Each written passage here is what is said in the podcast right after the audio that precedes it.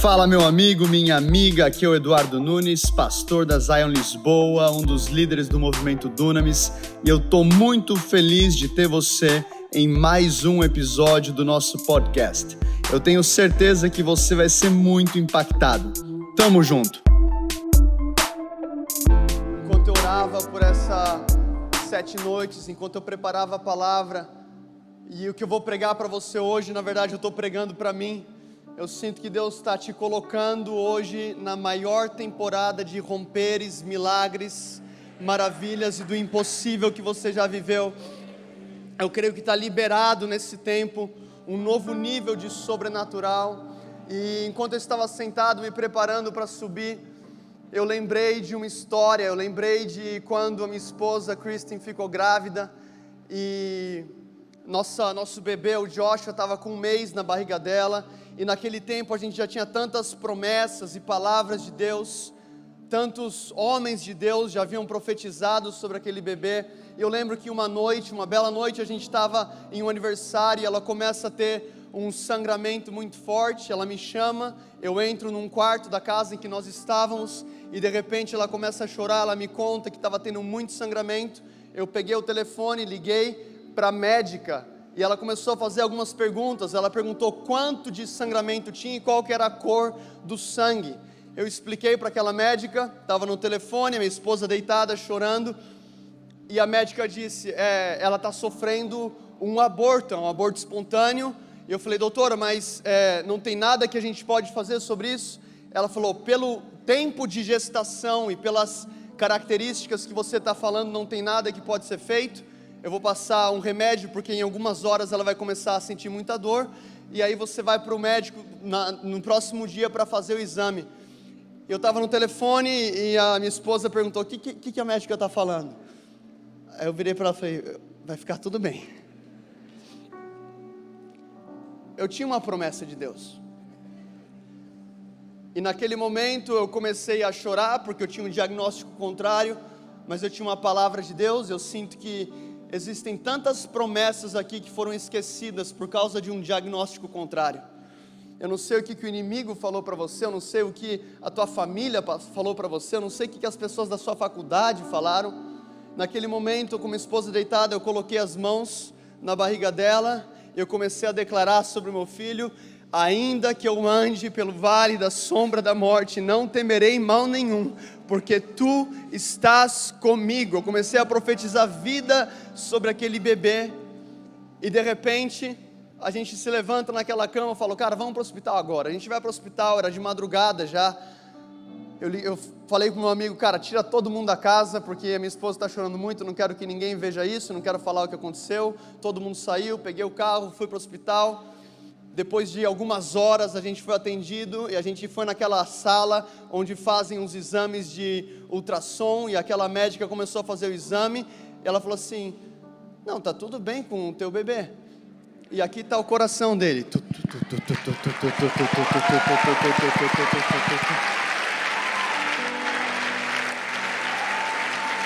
Glória a Deus. Quem aqui é pai ou mãe já ouviu aquele coraçãozinho batendo no ultrassom? Você sabe da emoção que é. Agora imagina a emoção depois de você ter uma palavra de que não tinha mais coração. E ela fazendo aquele exame, ela fala assim: o interessante é que não tem nenhum sinal de sangramento, nenhum sinal de descolamento, está tudo bem. Não tinha sinal nenhum de sangramento. Glória a Deus.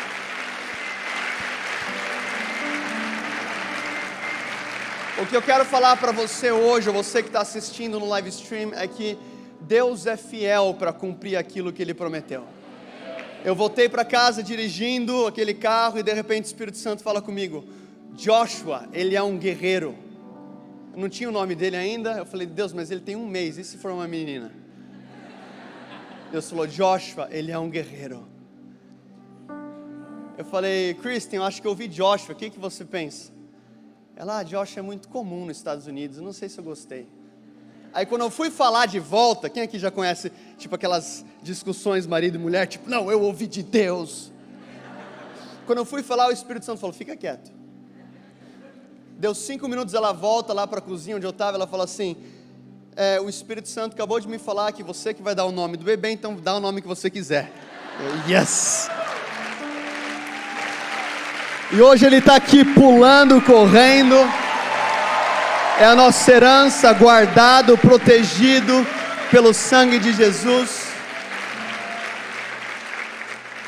E se eu falar para você que muito maior o meu amor pelo meu filho, o amor do pai por você?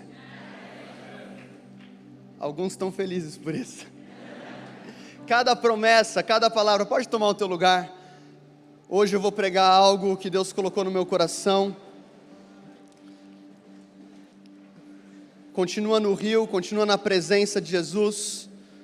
O tema dessa mensagem é gerando algo impossível. Fala para a pessoa do seu lado, você está preparado para gerar algo impossível nesse ano?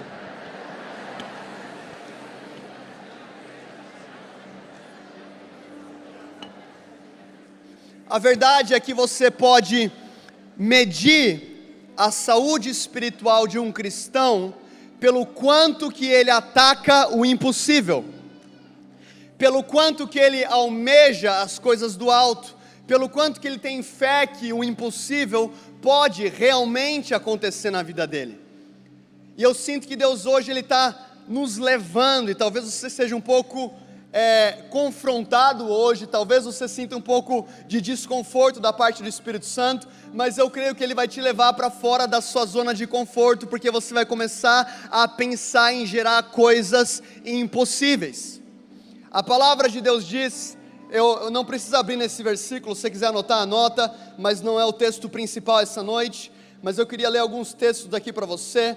Jeremias 32, 17, Jeremias escreve dizendo: ah, soberano Senhor, tu fizestes os céus e a terra pelo teu grande poder. Fala comigo, grande poder.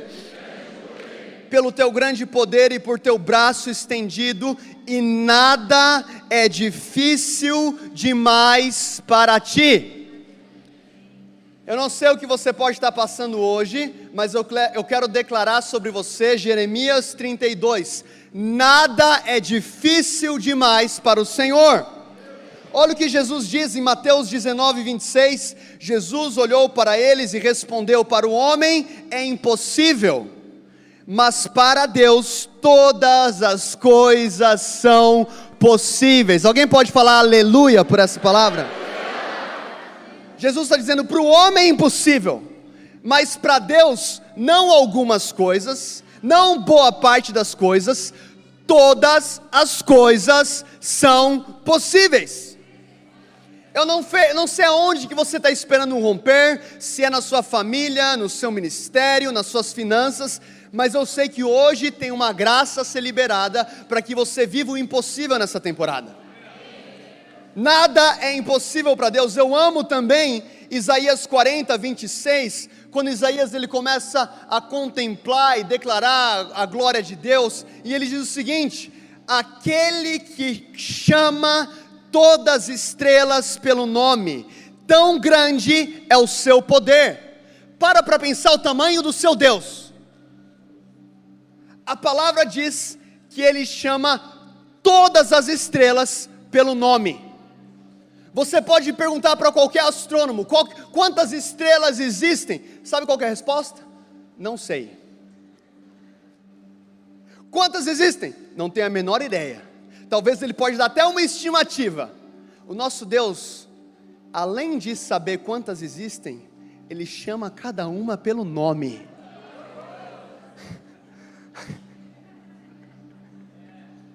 Esse é o tamanho do seu Deus, cara. Ele chama cada estrela pelo nome. Tipo, eu sou, um dos, eu sou um dos pastores dessa igreja, não tenho noção do nome de 5% da nossa casa. E Deus olhando, olhando não assim, né? Assim, para as estrelas. Eu conheço só as três Marias. Ele sabe de todos os nomes, esse é o seu Deus. Abre comigo em Lucas capítulo 1. Lucas capítulo 1.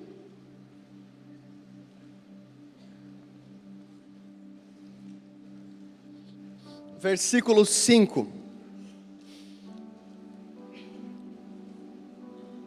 Quem achou, diga avivamento. Quem não achou, diga sustentável. Lucas 1, 5. Existiu no tempo de Herodes, rei da Judéia, um sacerdote chamado Zacarias, da ordem de Abias, e cuja mulher era das filhas de Arão, e o seu nome era Isabel, ou Elizabeth, dependendo da tua versão. E ambos eram justos perante Deus, andando sem repreensão em todos os mandamentos e preceitos do Senhor. E não tinham filhos, porque Isabel era estéril, e ambos eram avançados em idade. Fala comigo, Isabel era estéril, e ambos eram avançados em idade. E aconteceu que, exercendo ele o sacerdócio diante de Deus na ordem de sua turma, segundo o costume sacerdotal, coube-lhe em sorte entrar no templo do Senhor para oferecer incenso. E toda a multidão do povo estava fora orando a hora do incenso, e um anjo do Senhor lhe apareceu, posto em pé à direita do altar do incenso, e Zacarias, vendo, turbou-se e caiu temor sobre ele. Mas o anjo lhe disse: Zacarias, não temas, porque a tua oração foi ouvida. E Isabel, a tua mulher, dará à luz a um filho, e lhe porás o nome de João, e terás prazer e alegria diante do Senhor, e não beberá vinho e nem bebida forte, e será cheio do Espírito Santo desde o ventre da sua mãe. E converterá muitos dos filhos de Israel ao Senhor seu Deus, e irá adiante dele no espírito e virtude de Elias, para converter os corações dos pais aos filhos e os rebeldes à prudência dos justos, fim de preparar o Senhor um povo bem disposto. Até aqui por enquanto. Então a palavra fala que no tempo de Herodes existia um sacerdote chamado Zacarias. Por que que Lucas coloca isso como algo importante nesse versículo no tempo de Herodes? Herodes, ele foi um rei sanguinário, ele foi um rei ímpio, ele foi um rei maldoso, ele foi aquele rei que no nascimento de Jesus ele manda matar as criancinhas. Quem que lembra disso? O que que Lucas está falando para mim e para você? Em um tempo de escuridão em um tempo de trevas. Agora me chama a atenção ainda mais, além de ser no tempo de Herodes, um gap, um espaço, onde o Senhor ele fica 400 anos em silêncio. 400 anos sem falar com o seu povo. Tinha templo, tinha oferta, tinha sacrifício, mas não tinha presença e não tinha a palavra de Deus. 400 anos. Quem que fica aqui um pouco incomodado quando você não ouve o Senhor por uma semana? Pode ser bem sincero. Uma semana. Duas semanas, alguém? Um mês? E 400 anos? Engraçado como nós fazemos parte de uma geração completamente imediatista. Se eu não ouço o Senhor em uma semana, meu Deus, acho que Deus não gosta de mim. Olha, Jesus, é tipo, Jesus está falando com a pessoa da minha direita, da minha esquerda, mas eu não serei atingido. Sabe o que eu estou falando? Eu lembro, cara, conferência Voz de Sião, profeta Chamboz, ele pega o microfone e ele chama Boom Trut. Quem aqui é Boom Trut?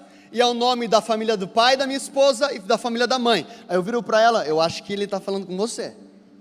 Ela fica de pé, e ele fala assim: Você veio do sul, não do sul do Brasil, do sul dos Estados Unidos. Deus está cuidando da sua família lá nos Estados Unidos. Deus te trouxe para o Brasil para viver avivamento. Você vai viver um grande liberar de Deus aqui. Deus está cuidando do seu pai, da sua mãe. A sua mãe é enfermeira. E Deus está cuidando até do pequeno Tibo. Quem que é pequeno Tibo? Era o cachorrinho dela. Isso aí é quando o profeta fala assim: senha 538, favor comparecer ao balcão. Quem que não ama uma palavra profética? No próximo dia, o pastor Teófilo, ele junta ali a liderança, os pastores, ele fala assim, galera, desce aqui depois do culto, porque Xambos vai profetizar por vocês. Agora eu pensei, agora é o meu momento. É agora. Quem me viu passar pela prova e não me ajudou. Agora eu serei honrado publicamente. Aí eu fui, Xambôs ora pelo primeiro, eu vejo livros, eu vejo sinais e maravilhas. segundo, você vai para as nações. Terceiro, você é um grande apóstolo e está chegando a minha vez. E como é que eu tô? Estou com aquele joelhinho profético. O que, que é isso? Você dá aquela dobradinha para não cair tão rápido e receber mais profecia. Estou preparado. E ele vem vindo, e eu estou sentindo a unção. Estou sentindo a presença, aleluia. E ele coloca a mão na minha cabeça, ele olha para mim e fala assim: Deus te abençoe. Ele pula para o próximo. Eu fiquei tão sem graça que eu não sabia se eu desdobrava o joelho profético, se eu, ou se eu continuava na unção. Voltando para casa, minha esposa pergunta: como é que foi a oração? Foi boa. O que, que Deus falou para você? Ah, coisas muito profundas, sabe? Ah, é, o que, que ele falou? É, que, que Deus me, vai me abençoar. Deus... Aí sabe quando fica aquele silêncio awkward no carro? Aquele silêncio esquisito. Eu lembro que eu voltei para casa indignado. A gente não fala que está indignado com Deus, né? Deus, todo mundo recebeu uma palavra e eu, Deus. Deus falou: com você nessa temporada eu quero falar com você face a face. Qual que é a sua reação quando você está diante de um silêncio?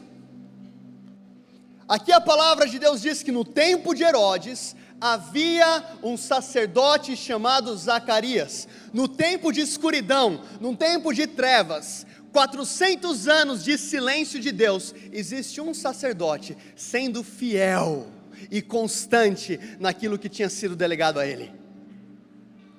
Tem crente que desvia porque em dois meses não viu o cumprimento da palavra profética.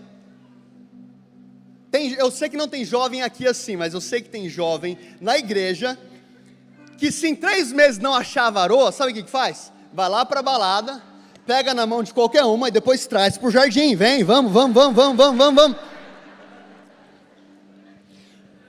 Quando Deus quer que você gere algo do alto, Ele não precisa da sua mãozinha.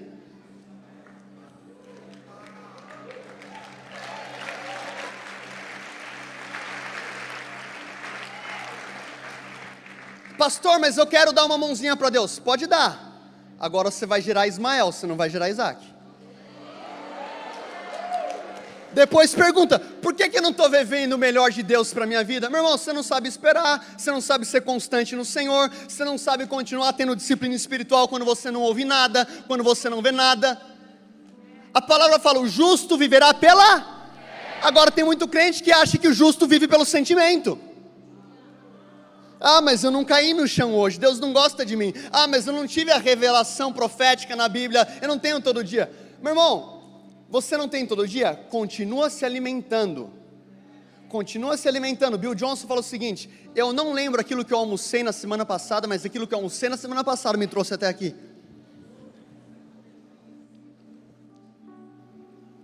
Zacarias estava sendo fiel e constante, no meio de um silêncio, e Deus olha para Zacarias e fala: É agora. Sabe de uma coisa? Deus sempre escolhe alguém fiel. Lembra de Davi? Os irmãos lá preparados para o banquete, o profeta olha, não é, não é, não é, não é. Gessé, você tem mais um? Tem um. Está lá sendo fiel, cuidando das ovelhas.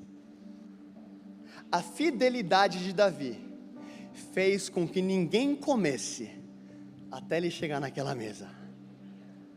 Deus está te chamando para ser fiel nessa temporada. Agora, outra coisa que me chama a atenção nessa história é que, além do silêncio de Deus, além desse silêncio de 400 anos, a palavra de Deus diz que ambos, Isabel e Zacarias, eram avançados em idade. Talvez aqui na nossa igreja eles fariam parte do ministério de amantes. Tem alguém do Diamantes aí? Levanta a mão. Vamos dar uma salva de palmas aqui para essa galera. os nossos heróis na fé. Aplauda bem forte a eles.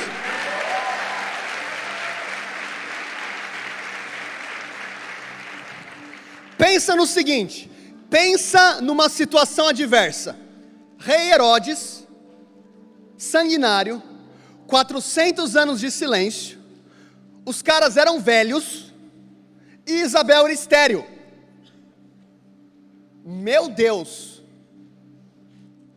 não pode ficar mais difícil do que isso. E tem gente desanimando porque, meu Deus, eu tenho uma conta no banco que eu não consigo pagar. Meu Deus, está demorando para achar a varoa. Vai falar para Zacarias o que é ser constante. Isabel era estéreo. Me chama muito a atenção que Deus escolhe Sara estéreo, Rebeca estéreo, Raquel estéreo, a mãe de Sansão estéreo, Ana era estéreo, a Sunamita era estéreo e Isabel era estéreo. Para para pensar, grandes mulheres de Deus que eram chamadas para gerar. Por que chamadas para gerar? Porque em Gênesis, Gênesis 1, versículo, deixa eu achar esse versículo aqui, eu preciso achar esse versículo. Vamos lá, cadê? Cadê? Gênesis 1, 28. O Senhor fala: multiplicai-vos e enchei a terra. Elas são chamadas para multiplicar. Olha o que Deus fala para Abraão: Eu farei de ti um grande povo e te tornarei extremamente fecundo, e de ti farei nações e reis sairão de ti. Amém, Senhor. Aí Abraão ora para olha para Sara. Senhor, você tem certeza?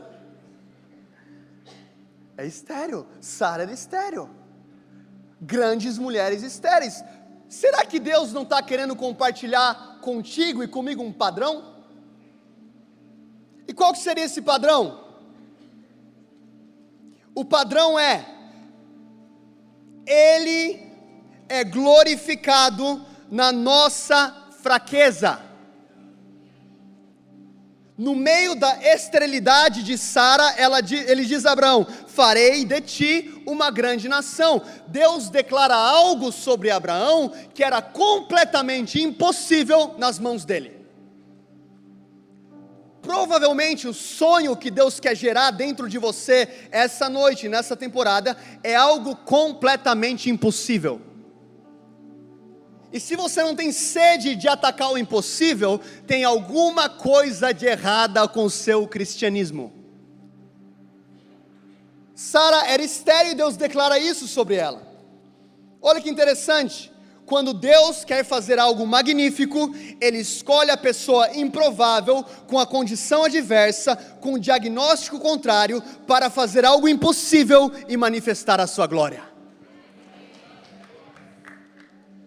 Tem alguém aqui que quer ser essa pessoa improvável com uma condição adversa para manifestar a glória de Deus? Paulo diz o seguinte em 2, 2 Coríntios 12, 9: E disse-me: A minha graça te basta, porque o meu poder se aperfeiçoa na fraqueza.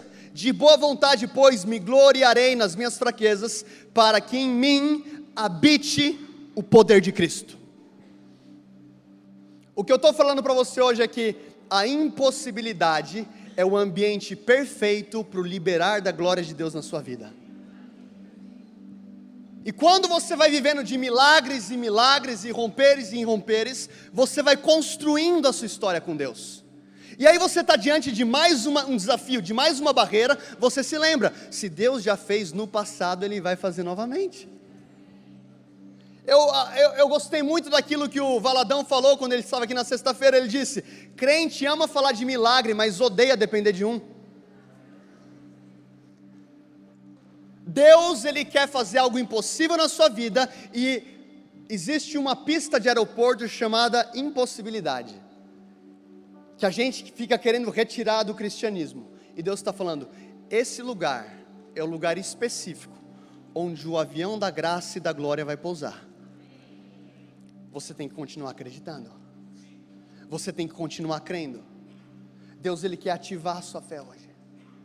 Deus ele quer gerar algo impossível dentro de nós. A outra coisa que me chama a atenção nesse texto, versículo lá no versículo 8, Lucas 1, 8. fala o seguinte: E aconteceu que ele, exercendo o sacerdócio de Deus, na ordem da sua turma, segundo o costume sacerdotal, coube-lhe entrar em sorte no templo do Senhor para oferecer incenso. Fala para mim uma coisa, na minha na presença de Deus, eu vivo o meu milagre. Aonde que Zacarias recebeu uma interferência divina? No templo. Ele estava na presença. Ele estava sendo constante no templo de Deus. Sabe, naquele tempo a palavra fala que ele foi selecionado por sorte. E muitos sacerdotes, eu estava estudando isso para essa palavra, e os teólogos dizem que muitos sacerdotes, eles ficavam a vida inteira sem ter a oportunidade de oferecer incenso. Então, quando Zacarias, ele é escolhido por sorte, aquela cristocidência, que Deus vai arquitetando para você, ele é escolhido, ele entra no templo, imagino eu, com expectativa. Ele entra no templo e fala: agora algo pode acontecer. Quem está que tá me entendendo? Agora pode virar um shift na minha vida. Ele entrou no templo. E sabe o que me incomoda hoje? A palavra em Apocalipse 1 diz que através do sangue de Cristo, ele te fez, ele te fez rei e sacerdote. Fala comigo, rei, rei. e sacerdote. sacerdote. O que, que o rei ele faz? Ele estabelece governo na terra, amém? Você foi chamado para estabelecer o governo de Deus na terra, no seu trabalho, na sua faculdade, na sua família. E o que, que o sacerdote faz? Ele tem conexão com Deus. Tem muito crente que não está vivendo o impossível, porque ele não está vivendo constantemente na presença. Deixa eu falar algo para você. Sete noites é incrível, mas não é suficiente para o seu crescimento espiritual ao longo desse ano. O culto de domingo, quem que gosta de cultuar o Senhor no domingo aqui? Levanta a mão. Não é incrível? Não é suficiente para o seu crescimento. Quando você aceita Jesus, você tem acesso livre ao Santo dos Santos. Só que muito, muita gente tem acesso livre ao Santo dos Santos, ao templo, e não entra. Quem que já fez? Pode ser sincero. Quem que já fez aquela carteirinha da Smart Fit? Aquele plano anual. Você contrata, você cai naquela pegadinha. Aí você fala assim: agora eu vou malhar. Aí você faz a tua carteirinha, você olha a sua foto, você fala assim: esse ano vai ser diferente, aleluia. Você fazer a sua carteirinha garante que você fica fit na hora? Não? E por que que tem crente que não tem tempo na presença, mas acha que vai se fortalecer espiritualmente?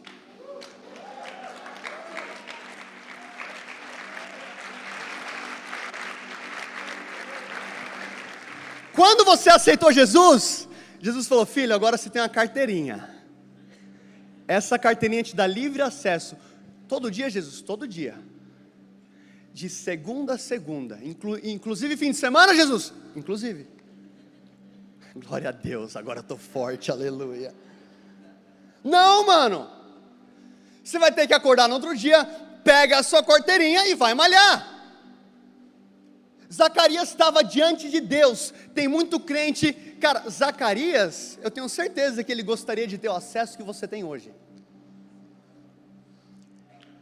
Porque ele não, ele não iria precisar ser sorteado para entrar. Você não precisa. Mas você tem que valorizar a carteirinha que Jesus te deu.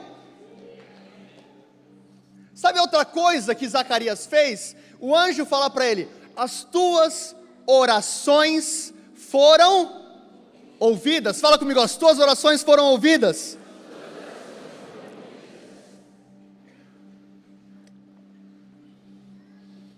O que, que isso fala para mim e para você? Que no meio da dificuldade que Zacarias estava enfrentando, ele orava. Deus faz alguma coisa com Isabel. Deus nos traz um herdeiro.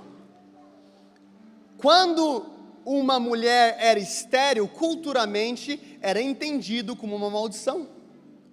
Imagina para um sacerdote com uma mulher estéril. E talvez ele orava e pedia e pedia e pedia. E o anjo, quando aparece para ele, quando Gabriel chega, ele fala assim: A tua oração foi ouvida. Que, além de orar, o que, que essa oração constante fala para mim e para você? Zacarias não estava contente com a situação atual. Fala para a pessoa do seu lado, meu irmão, não se acomode. Vira para o outro lado, a pessoa que você ignorou, e fala assim: você também, não se acomoda. Sabe por que tem crente que não vive milagre? Porque já, já se adaptou a uma família disfuncional. Já se acostumou com o fato de estar sempre no vermelho.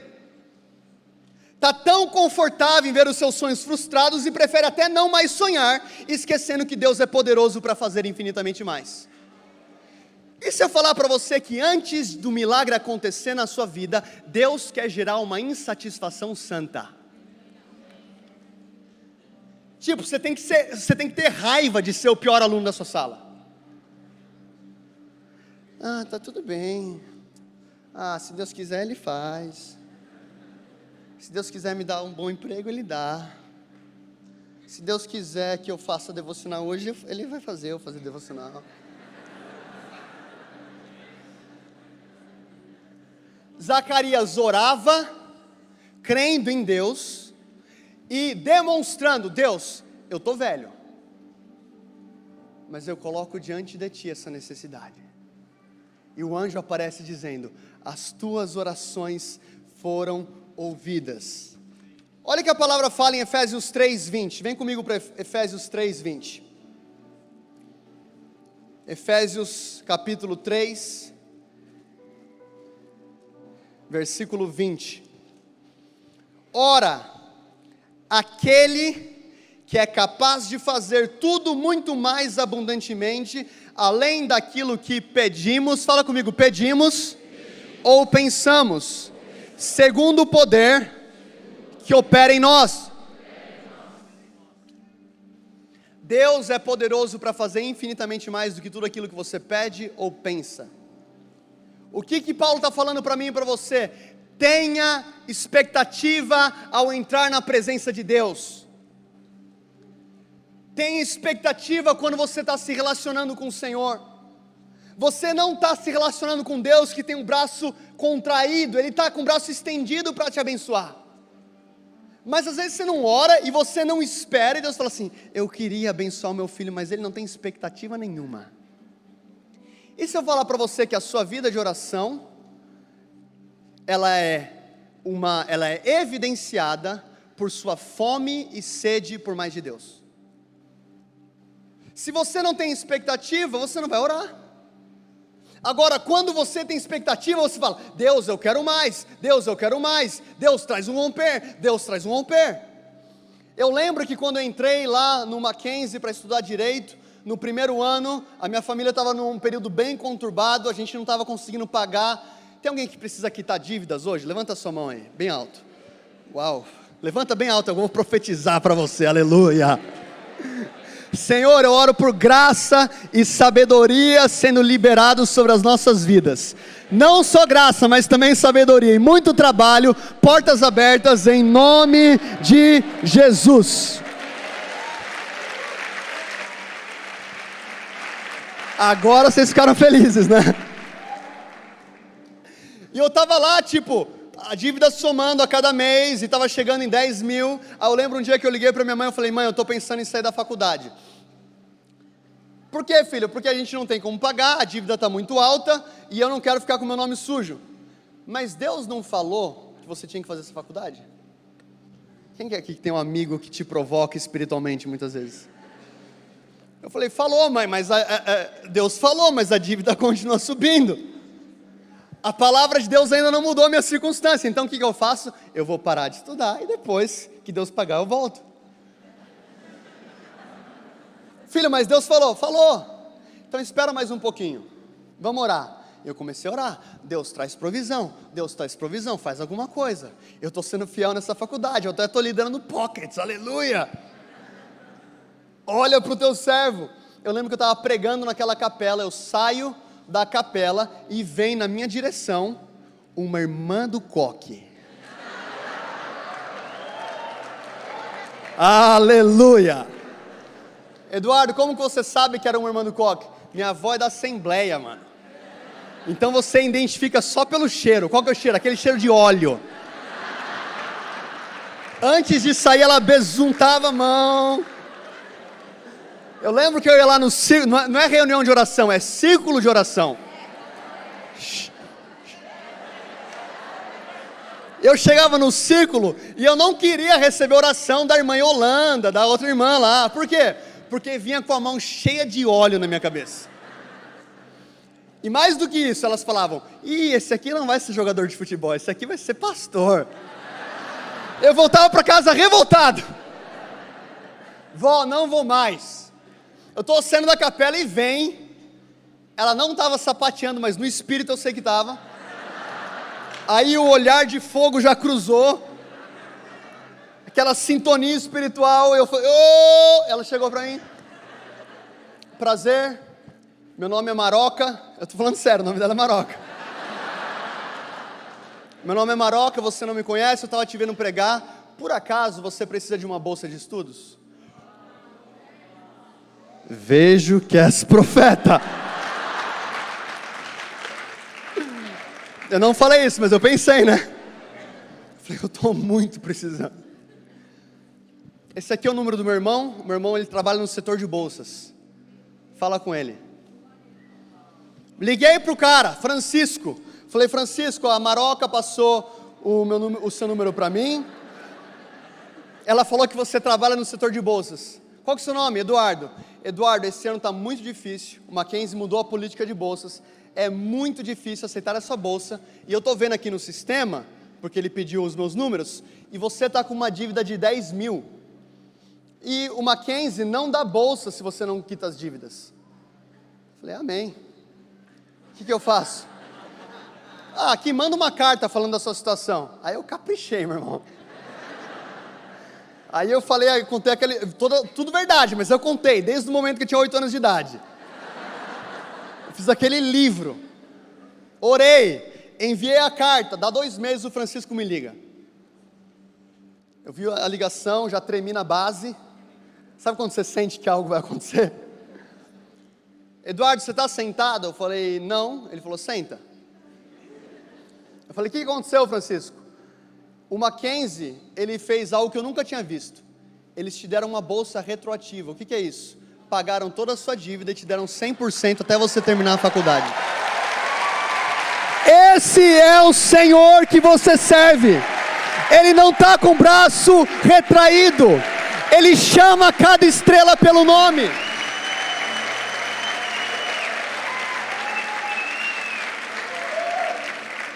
Eu estou te provocando aqui a viver um ano de milagres. Zacarias, o Senhor ouviu a sua oração. Ele é poderoso para fazer infinitamente mais do que tudo aquilo que você pede e pensa. Ele é bom, ele é um pai bom. Aleluia. Se prepare, cara, para ser invadido pela bondade de Deus nesse ano. Seja fiel, seja constante. A palavra fala que ambos eram justos diante de Deus. O que, que é isso? É um coração prostrado é um coração que quer sempre se aperfeiçoar, é um coração arrependido. Cara, essa é a temporada de você resolver todas as picuinhas que você tem para resolver. Liga para fulano que você tem que perdoar, libera perdão, deixa o Senhor tratar o seu caráter, porque se prepara, porque uma grande onda da bondade de Deus vai vir sobre você. Mas você tem que orar, você tem que ter expectativa. Sabe, os discípulos entenderam isso. Em Lucas capítulo 11, versículo 1, os discípulos se aproximam de Jesus e dizem, eles dizem o seguinte: Ensina-nos a orar, como João ensinou seus discípulos. Os discípulos não estão pedindo para Jesus ensinar a pregar, sinais e maravilhas, a fluir no profético, eles entenderam: se eu tiver a vida de oração de Jesus, eu vou ter o poder que emana dele. Charles Spurgeon falava o seguinte: Eu prefiro ensinar um homem a orar do que dez homens a pregar. Hudson Taylor falava: quando eu trabalho, eu trabalho, quando eu oro, Deus trabalha. Quem aqui quer Deus trabalhando para você nessa temporada? O evangelista Billy Graham ele dizia: existem três elementos para a preparação de uma cruzada: oração, oração e oração. Deus está te levando nessa temporada para um lugar de oração. Zacarias, o anjo, ou o Senhor ouviu a sua oração. Tem gente que não vive milagres porque não está orando e está confortável com a situação atual. Deixa Deus gerar em você um incômodo santo com aquilo que precisa ser transformado. É a temporada de você fazer guerra espiritual e falar: diabo, você não vai ficar mais sapateando aqui na minha casa, não. Você não vai ficar sapateando aqui no meu casamento, nas minhas finanças. Acabou, chega, perdeu. Você tem que ter raiva do diabo, cara. Tem crente que é muito bonzinho. Ah, aconteceu, pastor. Sempre acontece. Sempre acontece você está aí tranquilo. Ah, os, os, meus filhos não não estão servindo a Deus, mas uma hora volta. Vai voltar em nome de Jesus, mas você ora também. Você tem que estar tá revoltado com a situação atual. Zacarias estava, por isso que ele orava.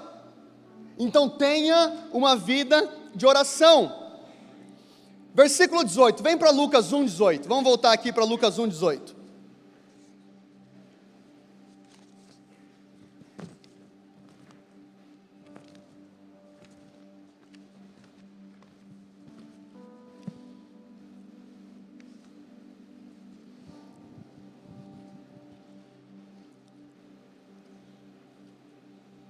Na verdade, vamos do 14.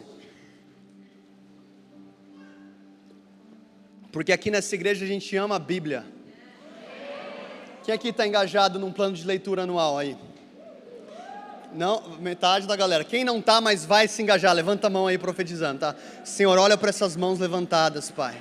Olha para esse compromisso que eles estão firmando diante de Ti agora, em nome de Jesus. Amém.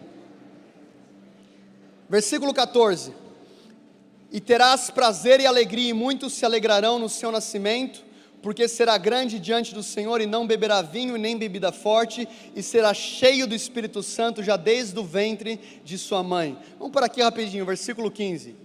Eu lembro, e eu, eu, acho que minha mãe está assistindo, eu nunca contei isso para ela, mas eu lembro um dia que eu, que eu fui sair para beber, eu estava desviado.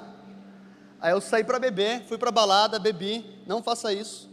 Aí eu voltei para casa, já meio alterado, e aí eu tive uma ideia terrível.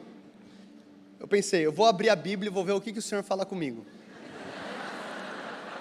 Verdade. Eu abro a Bíblia. Quem já fez aquela roleta russa com Deus? Tipo, Deus, eu tô dizendo, fala aí alguma coisa. Aí você olha, arrepende. Não, Deus, esse não, esse não, pula. Tipo, a gente quer escolher, né, o que o versículo que, é, que fala no nosso interior, aleluia. Te darei um grande carro esse ano, é esse Deus. Aí eu abri a Bíblia, eu coloquei o dedo no versículo 15, aí olha o que eu li. Porque será grande diante do Senhor e não beberá vinho nem bebida forte.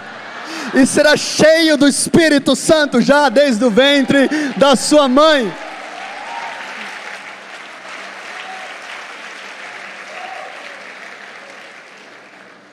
Como Deus é engraçado, né? Aleluia. E converterá muitos dos filhos de Israel ao Senhor, o seu Deus. Vira para a pessoa do céu e fala assim: esse ano você vai converter muitas pessoas ao Senhor, em nome de Jesus. Aleluia!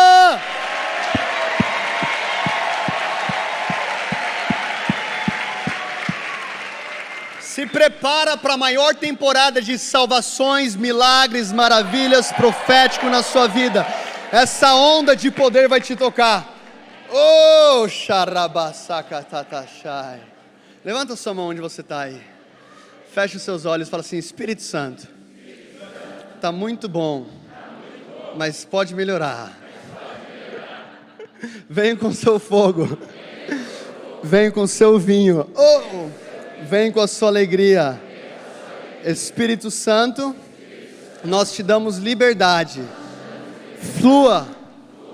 Chora. Você que ora em línguas, deixa fluir um pouquinho aí. Chora, carabaçai. Zacarias não podia orar em línguas. Você pode orar em línguas.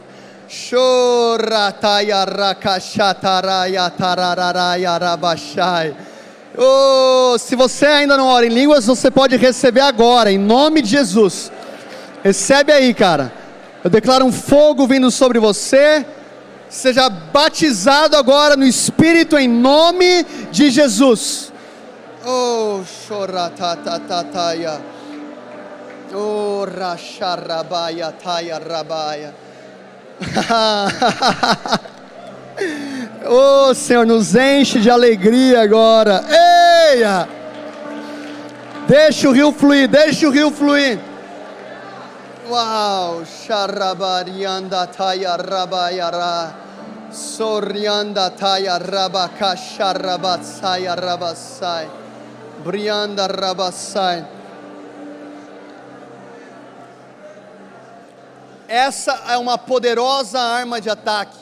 Paulo fala em Romanos 8, 26. A razão da vossa fraqueza é porque vocês não sabem orar como convém, mas o Espírito intercede por nós com gemidos inexprimíveis. De novo, vira para a pessoa do seu lado e fala assim: Você, você não, sabe não sabe orar. É o que Paulo está falando. Ele fala: Nós não sabemos orar como convém. Quem já passou por isso? Você vai lá, se prepara, coloca o teu playlist, fecha a porta do seu quarto e fala assim: Hoje eu vou romper em oração. Você ouve aquelas histórias né, dos pastores, homens de Deus que ficam quatro horas. Você vai falar: Deus, eu só saio aqui depois de quatro horas. Aí você põe. A... Quem que já fez isso? Pode ser sincero. Aí você coloca o ambiente, você faz a sua lista você dá o play na música, começa lá o, a música que você gosta, aí você fala assim: é hoje. Aí você começa a orar, orar, aí você olha no relógio. Três minutos. É isso, é isso que Paulo está falando. Você não sabe orar como convém, mas o Espírito. Tem momento, cara, que você não tem oração, fica lá.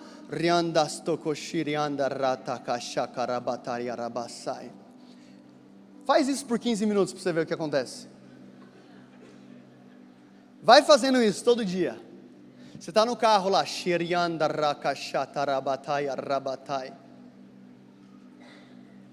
Na sua cabeça você iria pedir, Deus me dá uma varoa. Enquanto está orando no Espírito, o Espírito está, Senhor, leva o teu filho para mais perto de ti, tira toda a carência, tira todo o medo, tira toda a orfandade, e você está lá, Sharianda Rabakata Rabacharabakaya Rabai.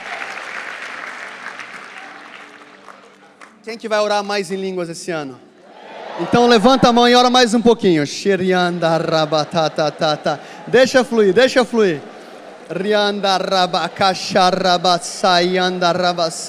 Espírito Santo nos ensina a orar essa noite. Nós queremos orar aquilo que está no seu coração. Pai, nós queremos que através dessa oração venha grandes projetos, salvação, restauração de famílias, curas, sinais, maravilhas. Rataya.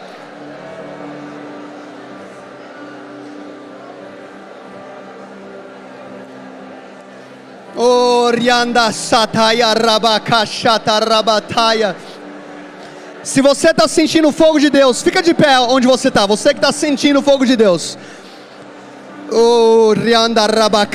Você que está sentado, estende as mãos para essas vidas agora. Senhor, intensifica agora o teu fogo.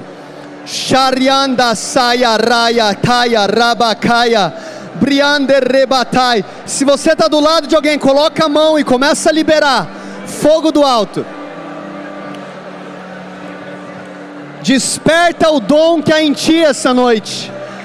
Eu ouço o Senhor falando: desperta, desperta, desperta, tu que dormes, desperta, tu que dormes.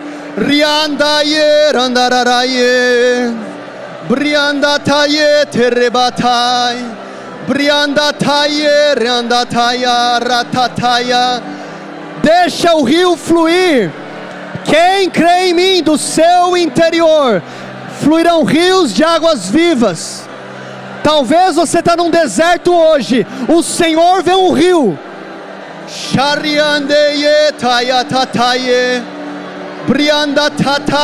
Ele faz do deserto um manancial. Ele faz do deserto um manancial. Uau, uau, uau, uau, uau, uau, uau. Ele faz do deserto um manancial. Não vos embriagueis com vinho, enchei-vos do espírito.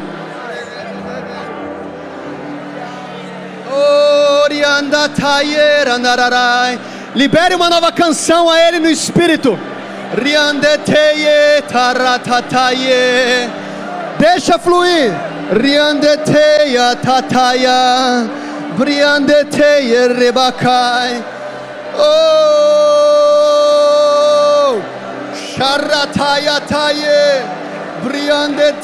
Senhor, toma esse salão com teu fogo e com a tua glória.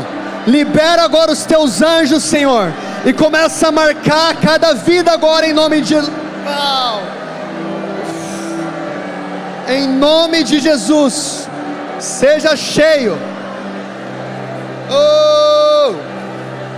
Oh!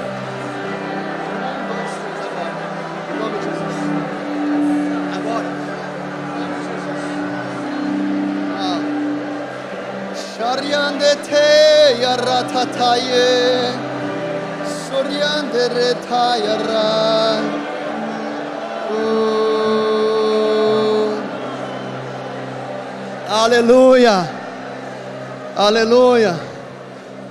Pode sentar, o voo foi cancelado pelo momento. Uau!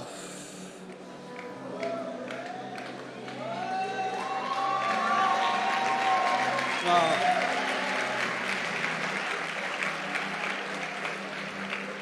Versículo 18. oh! Uau! Hum. Levanta as suas mãos mais um pouquinho aí. oh, Jesus, nós te amamos. hum. Briandataye, rabataye. Briandataye. Hum. Fortalece o nosso espírito, Pai. Fortalece o nosso homem interior essa noite. Nos ensina a guerrear. Oh, riatataya rataye. Sorianda tataye. Uau. Uau. Hum. Versículo 18. Disse então Zacarias ao anjo: Como saberei isto? Pois já sou velho e minha mulher avançada em idade. E respondendo o anjo, disse: Eu sou Gabriel, que assisto diante de Deus, e fui enviado a falar-te e dar-te essas alegres novas. E eis que ficará mudo e não poderás falar até o dia que essas coisas acontecerem, porquanto não creste nas minhas palavras, que ao seu tempo se hão de cumprir. Fala comigo, ao seu tempo, ao seu tempo. irão se cumprir. Olha que interessante, então Zacarias está lá na presença de Deus, oferecendo incenso, e aí Deus ele quebra um silêncio de 400 anos.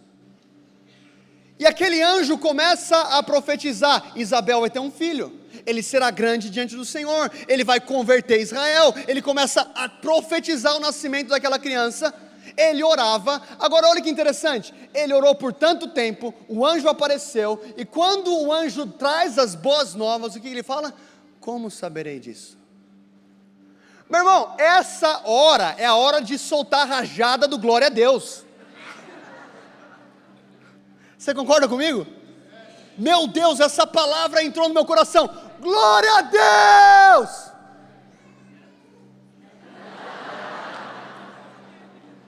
Você pode dar um glória a Deus bem forte aí onde você está? Oh, yes, glória a Deus, cara. Na hora que Zacarias tinha que responder com fé, ele fala: Como saberá eu dessas coisas? Como que isso vai acontecer? Eu sou velho, a minha mulher é estéreo. Sabe o que estava acontecendo? Um conflito. Um conflito entre a palavra profética de Deus com o diagnóstico terreno. E Zacarias, nessa posição de sacerdote, ele escolhe olhar para as circunstâncias. Deus, mas como que eu vou saber disso? Sabe o que o anjo fala? Eu sou Gabriel. Eu sou um mensageiro de Deus. Sabe o que a palavra Gabriel significa? Homem de Deus. Sabe qual que era a última vez que Gabriel tinha aparecido? Para Daniel, 530 anos antes. Para falar das 70 semanas. Sabe o que, que Gabriel está falando para ele? Lembra de Daniel? Fui eu. Eu sou Gabriel. O que, que ele fala? Eu assisto diante de Deus. O que, ele está falando para Zacarias? Zacarias, a sua mulher pode ser estéril aqui no plano terreno, mas eu olho lá de cima. Alguém pegou isso aqui? Eu assisto diante de Deus. E se eu falar para você que você está sentado em lugares celestiais com Cristo Jesus?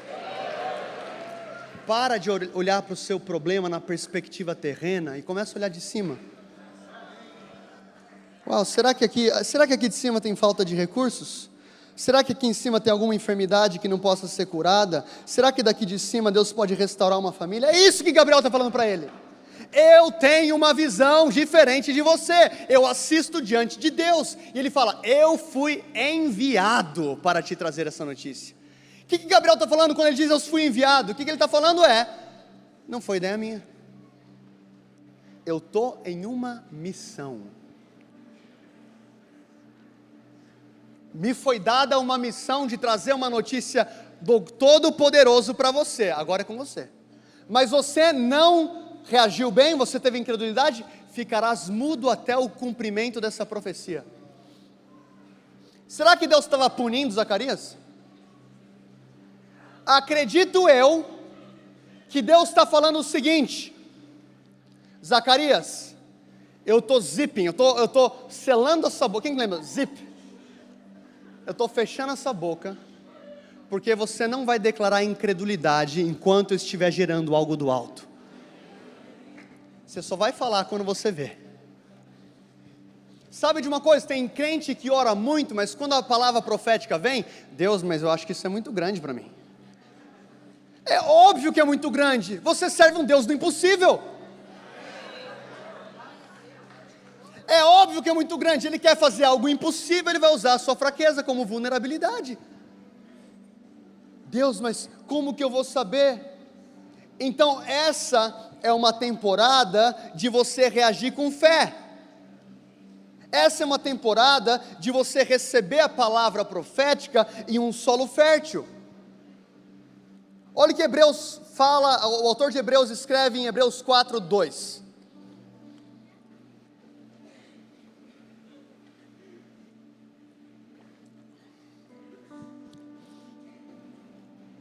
Hebreus capítulo 4, versículo 2 porque também a nós foram pregadas as boas novas, como a eles, mas a palavra da pregação nada lhes aproveitou, porque não estava misturada com fé naqueles que ouviram. Fala comigo, misturada, misturada. Com, fé. O que, que o autor de Hebreus está falando? Não basta receber uma profecia, uma palavra, você tem que misturar com fé. Ele está falando de dois grupos: um que recebeu a palavra com fé e um que recebeu a palavra sem fé. Ah, o que recebeu sem fé não serviu de nada.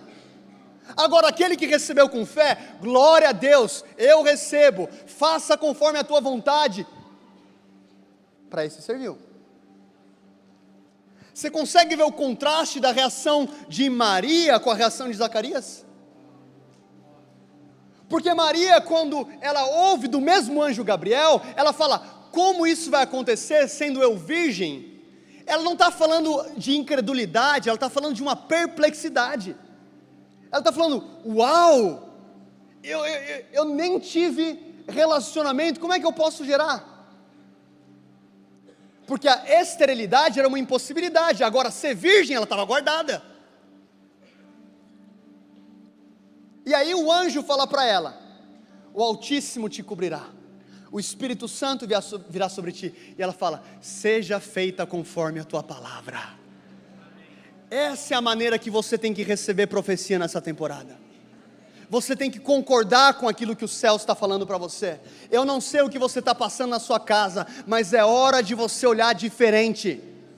É hora de você receber profecia de um jeito diferente. Ah, se Deus quiser fazer, Ele faz. Acaba com isso. Para de ter uma perspectiva de crente perdedor, derrotado, sofredor. Cara, você é mais do que vencedor em Cristo. Deixa Deus mudar a sua mentalidade. Você é mais do que vencedor, você é um rei, você é um sacerdote. Jesus não morreu na cruz para você viver como um mendigo espiritual. Tem gente que é salvo, mas fica se alimentando de migalha que cai da mesa.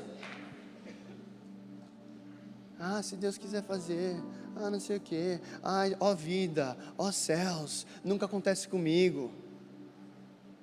Sabe o que você tem que fazer nessa temporada? Alinhar suas palavras, cuidar das suas palavras.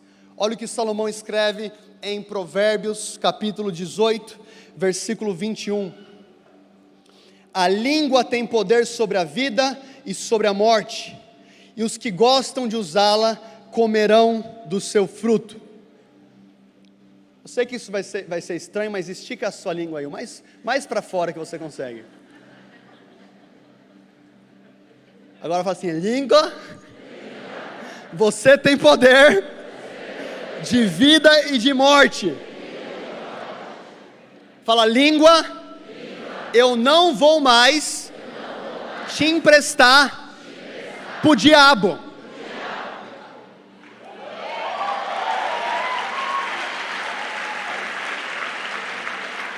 Ah, eu não consigo. Ah, nunca dá certo. Murmuração, acabou nessa temporada. Você quer viver milagre, você quer viver impossível? Muda o seu diálogo com Deus. Quando você agradece, você está convidando a presença de Deus. Quando você reclama, quem que você acha que está convidando? Por isso que antes de um milagre acontecer, Deus ele vai mudar a tua maneira de falar. Para de falar besteira. Se você ainda fala palavrão, Deus vai te mudar hoje. Aleluia. Por isso que Zacarias fica fechado, com a boca fechada.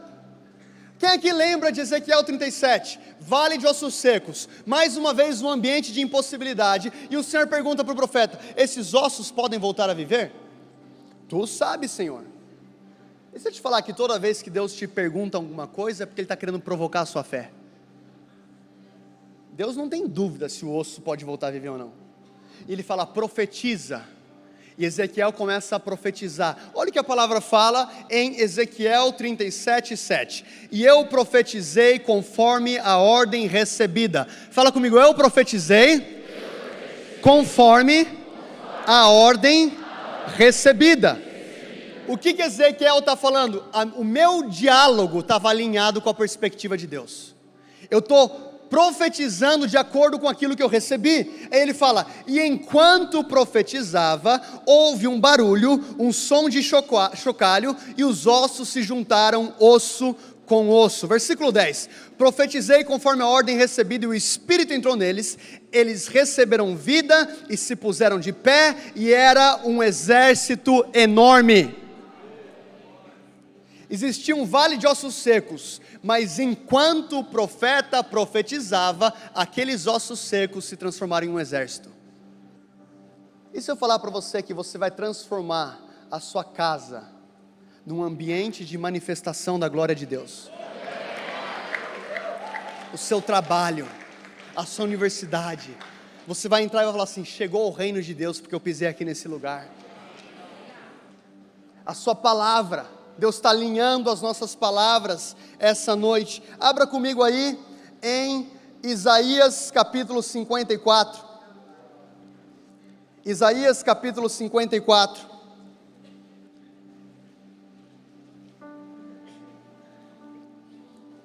Quem aqui me dá mais 20 minutos? Levanta a mão. 20, 40, uma hora, uma hora e 20. Tá subindo. Vai virar vigília. Eu só tenho mais 13 pontos. Isaías 54, versículo 1: Cante, ó estéreo, você que nunca teve um filho, e rompa em canto e grite de alegria, você que nunca esteve em trabalho de parto, porque mais são os filhos da mulher abandonada do que os daquela que tem marido. Para aqui por um segundo. Isaías está falando, estéreo, antes de você gerar, adore. Antes de você ver a bênção, agradeça. Deixa eu falar algo para você hoje. Não segure a adoração até a linha de chegada. Você está no. Qual que é o processo? O processo é o ponto A, liberar de uma palavra, até o ponto B, cumprimento dela. Quem está que tá no processo aqui? Levanta a mão. Todo mundo. Nesse processo, canta, ó estéreo, aquela que nunca teve filhos. Deus, eu te agradeço porque eu vou gerar algo impossível. Eu te agradeço porque você se faz forte na minha fraqueza. Eu te agradeço porque você vai escolher um ventre estéreo para fazer algo impossível. Canta, grite de alegria. Enquanto você adora, o que, que você faz? Você está tirando a perspectiva terrena e você está colocando naquele que tem todo o poder e autoridade para mudar a sua situação. Por isso que Jesus, antes de multiplicar os pães e peixes, ele olhou para o céu e agradeceu. Ele está tirando os olhos daquilo que lhe faltava e colocando os olhos em Jeová Jireh, o Deus da provisão. Fala assim: Senhor Deus muito obrigado pela provisão nessa temporada. Eu te agradeço, porque nunca faltou e nunca vai faltar. E eu quebro agora toda murmuração e incredulidade, em nome de Jesus. Versículo 2: Alargue a sua tenda Estenda bem as cortinas de sua tenda, não o impeça, estique as cordas e firme as suas estacas. O que, que o profeta está falando? Antes de você receber o filho, vai se preparando. Quem aqui é pai ou mãe? Você esperou o nascimento do teu filho para montar o quarto dele? Cara, quando você sabe já que, tá, que, a, que a esposa está grávida, o que, que você faz? Meu Deus, qual que vai ser a cor do quarto? É, é homem, vai ser azul menino veste azul e menina veste rosa.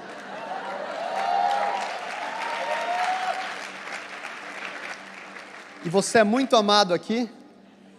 Se você está ainda no meio termo ali, não tem problema. Deus vai revelar a sua identidade com muito amor. Você é bem-vindo aqui na nossa família. Eu não sei para quem que eu estou falando aqui, mas eu falo que você é muito amado.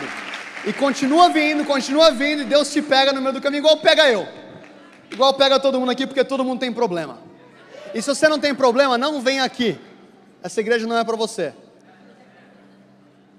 Aqui nós estamos em obras. Aí você, por que, que eu cheguei aqui? Tá, você monta o quarto lá de azul. E aí você fica já imaginando, vou colocar aqui a camisa do Palmeiras. Essa aqui é a, meu filho ele tem cinco bolas de futebol em casa. Não é influência do pai. Você vai já visualizando. É isso que o profeta está falando. Estende a sua tenda. Antes de você possuir, se prepara. Vai se preparando, tem expectativa, reaja, reaja com fé. Chacoalha a pessoa do celular e fala assim: reaja com fé. Quando você está estendendo a sua tenda, o que, que você está fazendo? Deus, eu estou me preparando. Sabe de uma coisa? Deus tem um acordo, qual que é? Você faz o natural e Ele vai fazer o sobrenatural.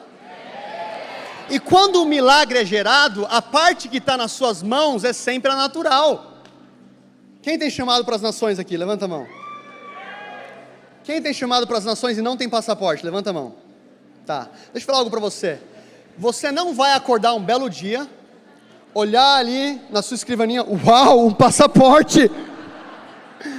Uou, hey! Deus pode fazer, tá? Mas é muito provável que não aconteça. Oh, abriu o passaporte. Uau, já estou com os vistos já para os Estados Unidos.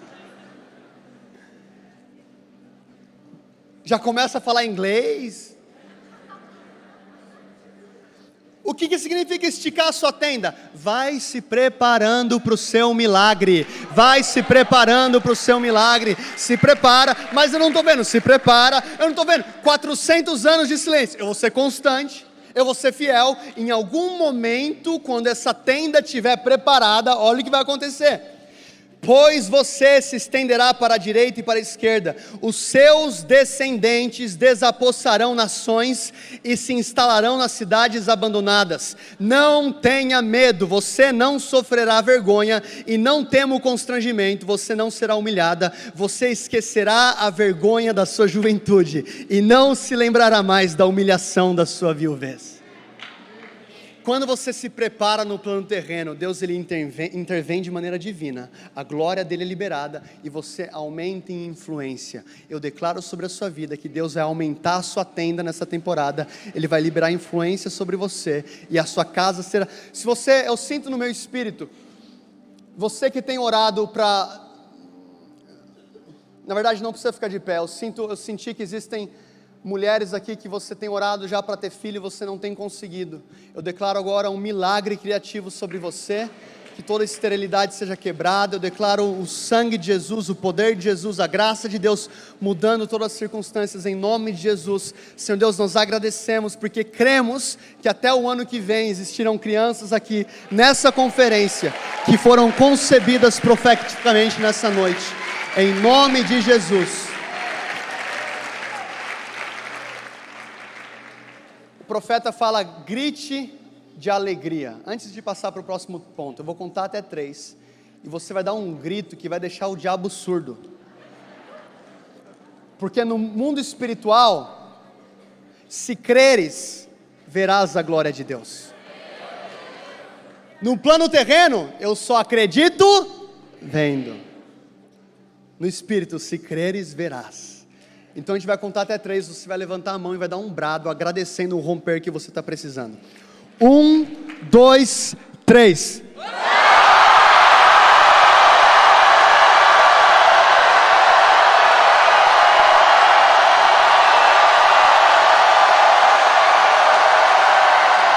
Deus está quebrando esterilidade agora. Deus está quebrando a esterilidade agora.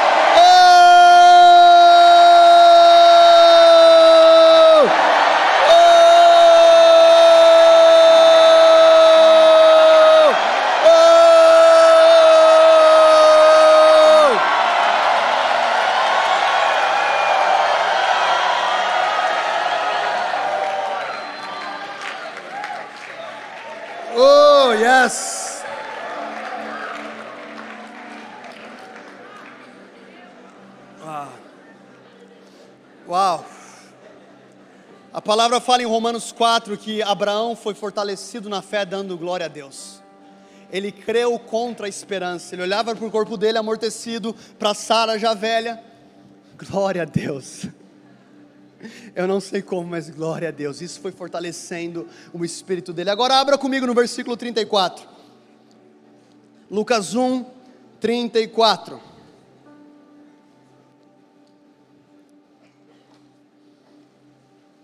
Na verdade, vamos do 36.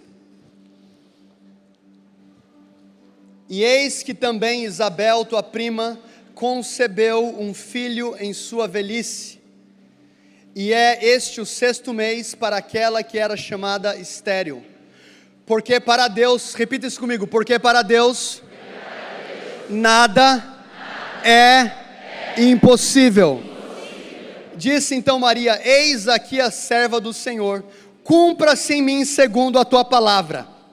E o anjo ausentou-se dela.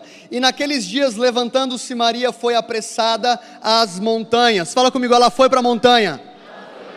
Apressada.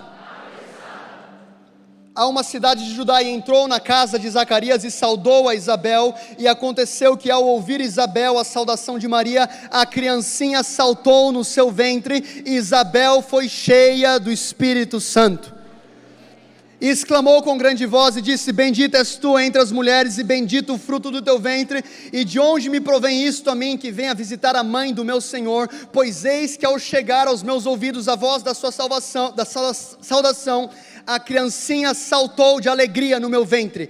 Bem-aventurada a que creu. Fala comigo, bem-aventurada a que creu pois hão de se cumprir as coisas que da parte do Senhor lhe foram ditas. Disse então Maria: A minha alma engrandece ao Senhor. Pensa nisso.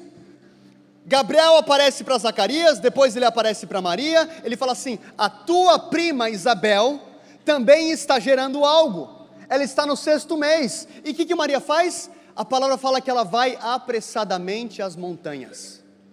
Montanha lugar alto. Onde que Isabel estava gerando? Onde que você sonha, onde que você gera sonhos de Deus? Nos lugares altos. O anjo, ele está conectando Maria e Isabel. E quando Maria chega no alto da montanha, que ela sauda Isabel, a palavra fala que a criancinha, ela se move, ela pula no ventre, e Isabel é cheia do Espírito Santo. Quem é que lembra que Gabriel falou para Zacarias que o menino seria cheio do Espírito Santo desde o ventre?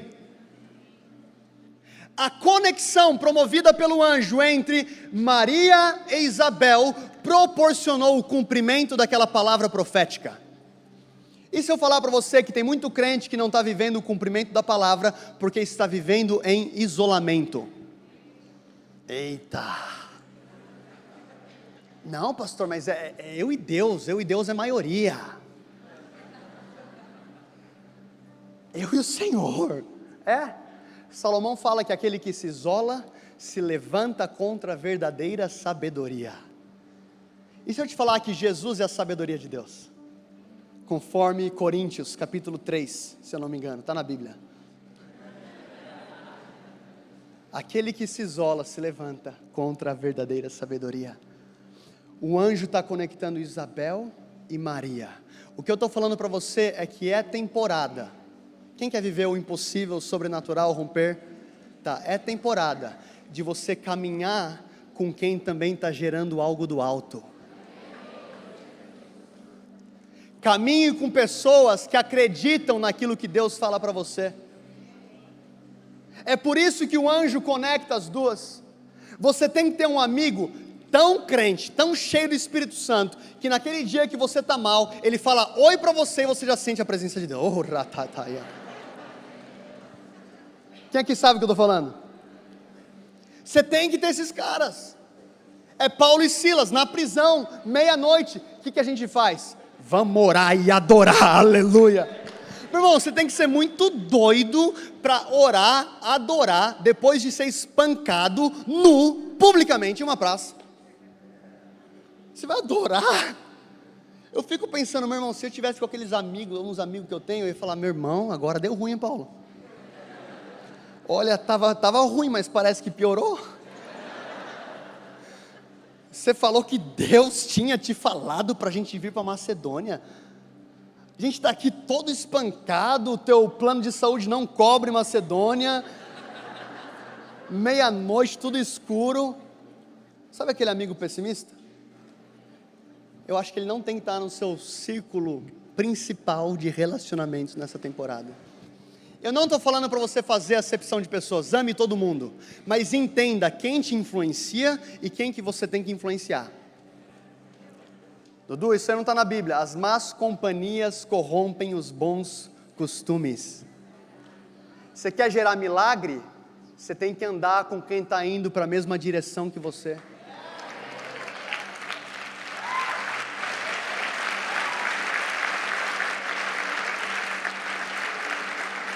Você tem que questionar: será que essa pessoa que eu quero casar é realmente a pessoa que vai me levar para mais perto de Deus? Será que esse meu melhor amigo é realmente o meu melhor amigo? Eu tenho um chamado para Europa. Meu Deus, mas você viu a taxa do euro está muito cara. Esse não está gerando nada do alto, cara. Ame todo mundo. Jesus amou todo mundo, mas ele tinha 120, 70, 12 e 3. E João, que reclinou no peito dele. Não foi todo mundo. Quem que ele leva para o Monte da Transfiguração? Pedro, Tiago e João. Por quê? Porque para aquele nível de revelação também precisava um nível de compromisso. Ah, mas é acepção de pessoas. Tá bom. Fica aí gerando sonho com quem não acredita. Deus está falando, alinha os seus relacionamentos para uma temporada de milagre. Ande com pessoas que acreditam naquilo que você está gerando.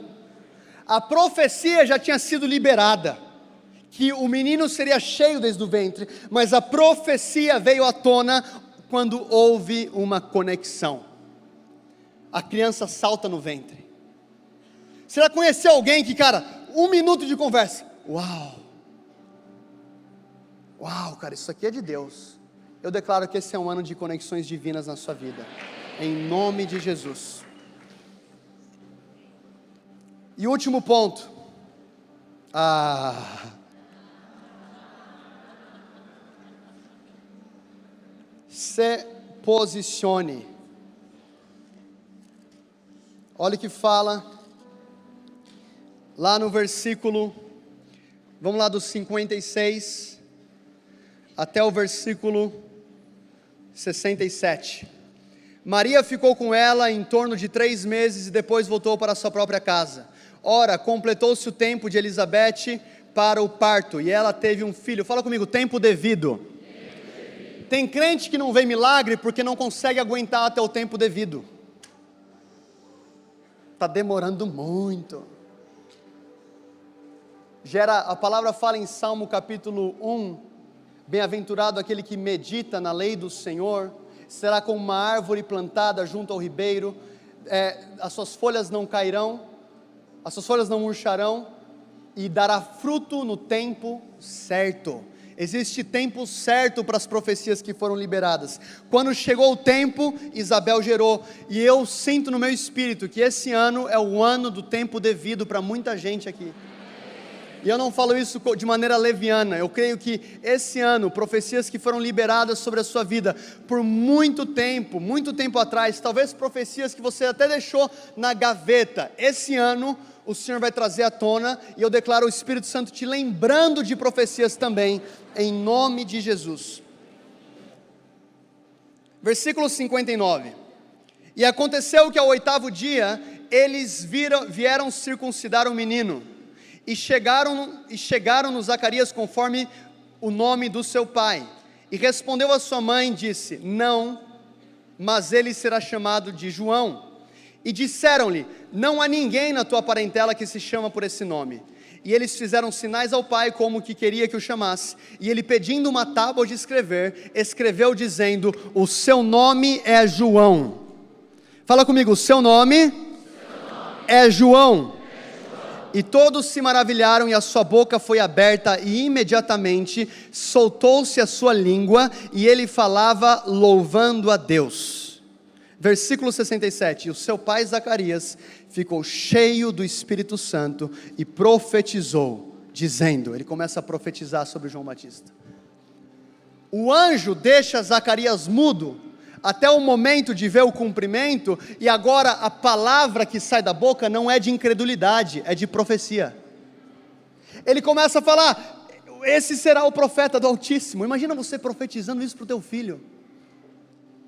Agora, naquele momento chave, onde os amigos de Zacarias queriam dar o nome do menino de Zacarias, a Isabel fala: não, o nome dele será João. Ele pega a tábua, ele escreve João, bum, a boca dele se abre. Sabe o que, que isso significa? Que o único que pode trazer identidade na sua vida é o seu pai. Se você quer viver milagres nessa temporada, se acostume a ouvir do céu aquilo que ele pensa sobre você. O nome dele é João não é Zacarias, não é aquilo que o mundo está falando, não é o que as pessoas estão falando, ele tem um nome que foi liberado sobre, por Gabriel, e quando ele escreve, a boca dele se abre. Ele se posicionou. Na Bíblia, por diversas vezes, Jesus mesmo se posiciona para um cumprimento de uma profecia. Em Lucas capítulo 4, quando ele entra na sinagoga, ele pega o livro do profeta Isaías, ele lê: O Espírito do Senhor está sobre mim. Ele começa a ler aquele versículo. Foi ungido para pregar as boas novas. Ele fecha, ele termina, ele senta e fala: Hoje se cumpriu essa profecia. Ele foi intencional em entrar na sinagoga, em pegar aquela, aquela porção da escritura, citar e falar: É hoje. Sabe o que, que é isso? Ele estava sendo intencional. Tem muito crente que não está vendo milagre porque é um colecionador profissional de profecias. Tem gente que está mais feliz em colecionar a profecia do que viver as que já foram profetizadas. Ele foi intencional, Zacarias foi intencional. Jesus foi intencional. Jesus, quando ele pega o jumentinho, ele pede para os discípulos desamarrarem o jumentinho, ele sobe no jumentinho, ele entra em Jerusalém para que se cumprisse a profecia. O que, que eu estou falando? Que nessa temporada Deus está esperando uma parceria entre Ele e você. Você faz a parte natural e Ele vai fazer a sobrenatural. Você faz aquilo que está no seu alcance, Ele vai fazer o impossível. A parte impossível nunca vai ficar para você, mas você precisa se movimentar. Se posicione, fica de pé onde você está.